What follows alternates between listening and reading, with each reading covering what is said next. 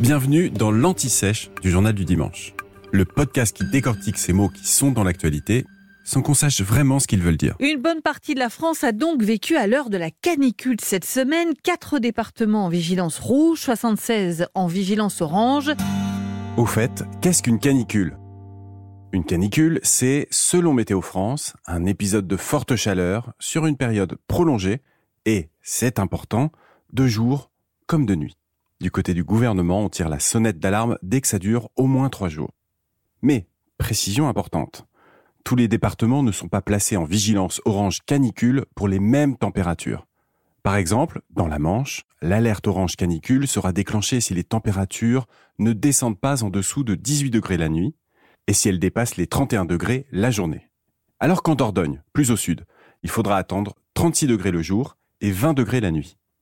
En plus des températures, Météo France prend en compte, pour émettre ces alertes, des critères de santé publique, comme la vulnérabilité des populations. Les plus fragiles face à la canicule sont les personnes âgées de plus de 65 ans, les nourrissons et les enfants de moins de 4 ans, ainsi que les femmes enceintes. D'un point de vue scientifique maintenant, la canicule peut être provoquée par plusieurs phénomènes, avec des noms originaux, vous allez voir. Il y a par exemple le dôme de chaleur. Pour résumer, c'est quand la pression atmosphérique bloque l'air chaud, un peu comme un couvercle de casserole pourrait le faire.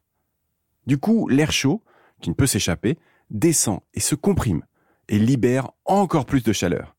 En clair, on cuit littéralement. Et puis il y a aussi la plume de chaleur. Alors le terme n'est pas scientifique, mais il décrit bien ce moment où il y a de l'air chaud qui arrive dans une bande géographique étroite. Ça ressemble sur une carte à une plume d'oiseau. Tiens, au fait, est-ce que vous savez pourquoi on dit canicule? En latin, cela signifie petite chienne. Mais ce n'est pas une insulte. Canicula, c'était l'ancien nom de l'étoile Sirius, l'étoile principale de la constellation du Grand Chien.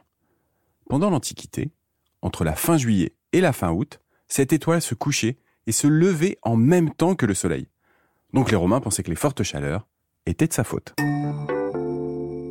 Alors bien sûr, aujourd'hui, ces vagues de chaleur, parfois extrêmes, sont de plus en plus nombreuses.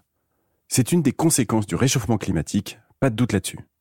On a enregistré 41 canicules depuis la Seconde Guerre mondiale. 9 ont eu lieu avant 1989. Toutes les autres, après.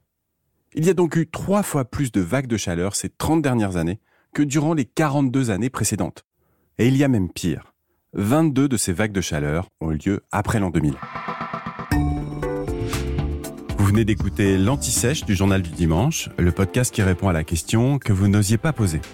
Je suis Vivien Vergniaud et si vous avez aimé ce podcast, mieux si vous voulez écouter d'autres épisodes préparés par la rédaction du JDD, c'est facile. Abonnez-vous, suivez-nous, c'est gratuit. On vous donne rendez-vous trois fois par semaine en podcast et tous les jours sur le JDD.fr. À bientôt.